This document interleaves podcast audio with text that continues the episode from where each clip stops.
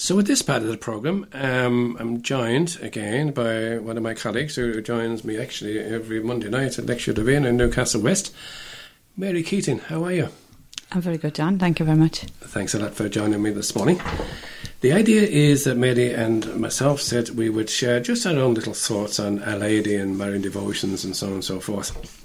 Mary, where, where, where, would you like to start off with? Well, I suppose in thinking about your uh, invitation to come and share on Mary, uh, just like uh, I had to think long and hard about my Christmas sharing, mm. um, I suppose what prompted me to agree on this occasion was maybe the coincidence or God incidence that this particular month of May and this year of 2018, for the first time in the in the life of the church, we have a special feast day mm. or a memorial uh, devoted to Mary, which will take place on the Monday after Pentecost um, Sunday. Mm. So I suppose to mark the beginning of that special maybe um, appreciation in the church for Mary as mother, mm. I uh, my the tone of my reflection is is is on the the topic of Mary as mother because that's the way I see Mary and I relate to Mary as mother. So, um, um, and Mary as mother of the church, uh, I suppose, of all the beautiful names given to Mary, such as Our Lady of all the different places that we love, Our Lady of Lourdes, Our Lady of Knock, Our Lady of Medjugorje, very close to my own heart, mm-hmm. Queen of Peace, Immaculate Conception. I mean, the list of names, beautiful names that apply to Mary, you know, can go on and on. But I think the name Mother is the most encompassing of all. And I suppose, in a way, it fits that Mary, as mother, answers to so many different names, just as our earthly mothers are called so many different names. Some answer to mom, mom, mammy, ma- mama, mummy, mummy. I mean, as a teacher, I suppose at school, I had to kind of try and remember what each child called their yeah. mother. Because yeah. if you said mom when it was mom, you know, you, they felt you weren't talking about the same person. Like so, mm-hmm. so and uh, so. I think that the spiritual title for mother, uh, you know. Uh, uh, you know, kind of encompasses all the other names as well, and uh, it's as unique and it's as special as the name that people apply to their own mother within their own family home. And I think that Mary's mother is even more important than ever to highlight in these times when uh, motherhood is under attack. Mm. I think that if girls and women in crisis pregnancies could look to Mary as a source of inspiration, hope, and courage, it would help them to overcome their fear of an unplanned pregnancy.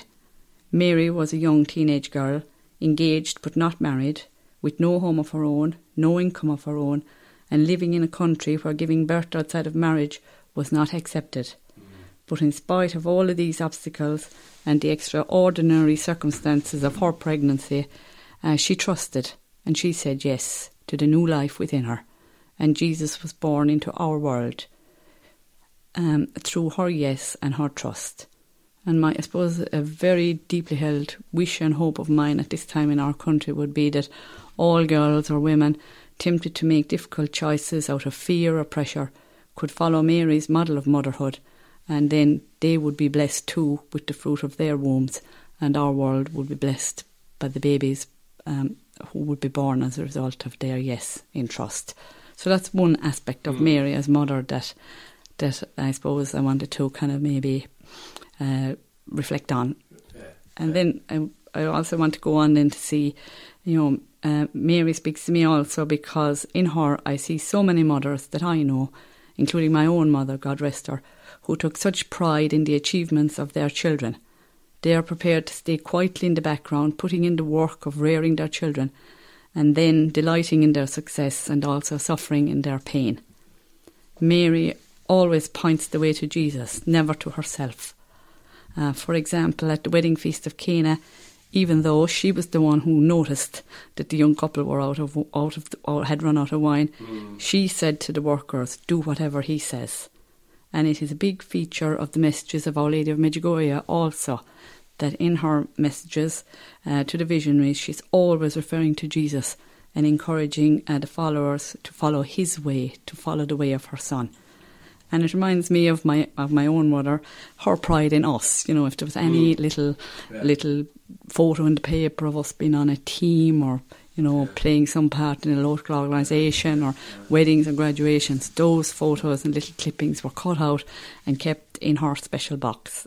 it's the stuff of mothers to talk about their children. And it's lovely that in doing that, they are doing what Mary, as mother, also did. And I love that link with Mary.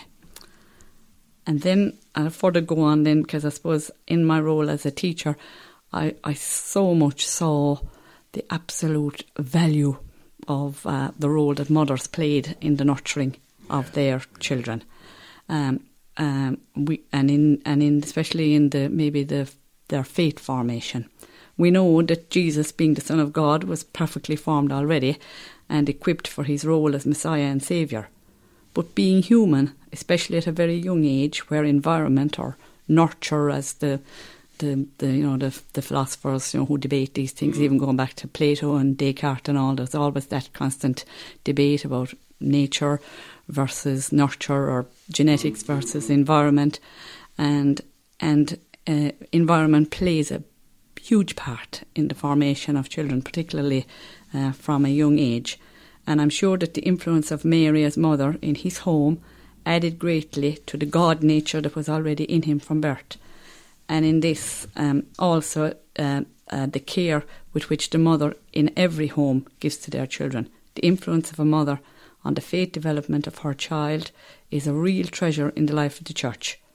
The mother who teaches a child to bless him or herself, say a simple night or morning prayer, or a prayer before meals, takes child to Mass, and in and constantly in the living out of daily life gives examples of love and care in the family home or to neighbours, is making a huge contribution to the faith development of our child, which can be added to in the school life and in the parish life, but never replaced. And linked with that, then, um, I can't help seeing how kind of saddened or maddened, I suppose, is probably more honest word, I get on behalf of mothers when some um, uh, vocal advocates for the ordination of women seem to think and say that it's only as an ordained priest that a woman can make a full contribution to the life of the church.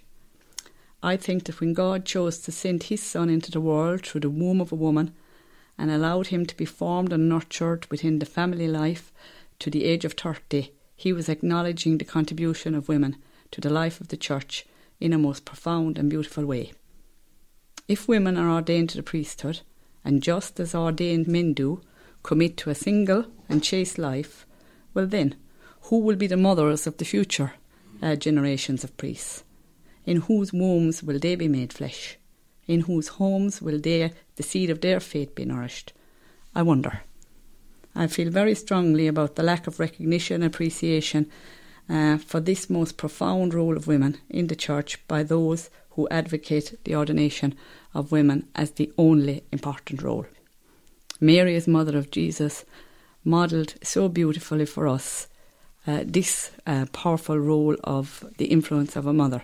She was not ordained, but she was chosen by God to be a mother. This is good enough endorsement for me.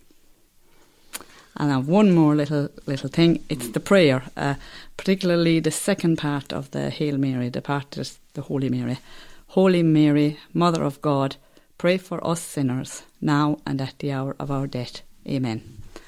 I was lucky enough a good number of years ago to be at a talk where a priest drew our attention to the power of the last two lines of that prayer Pray for us sinners, now and at the hour of our death. Amen.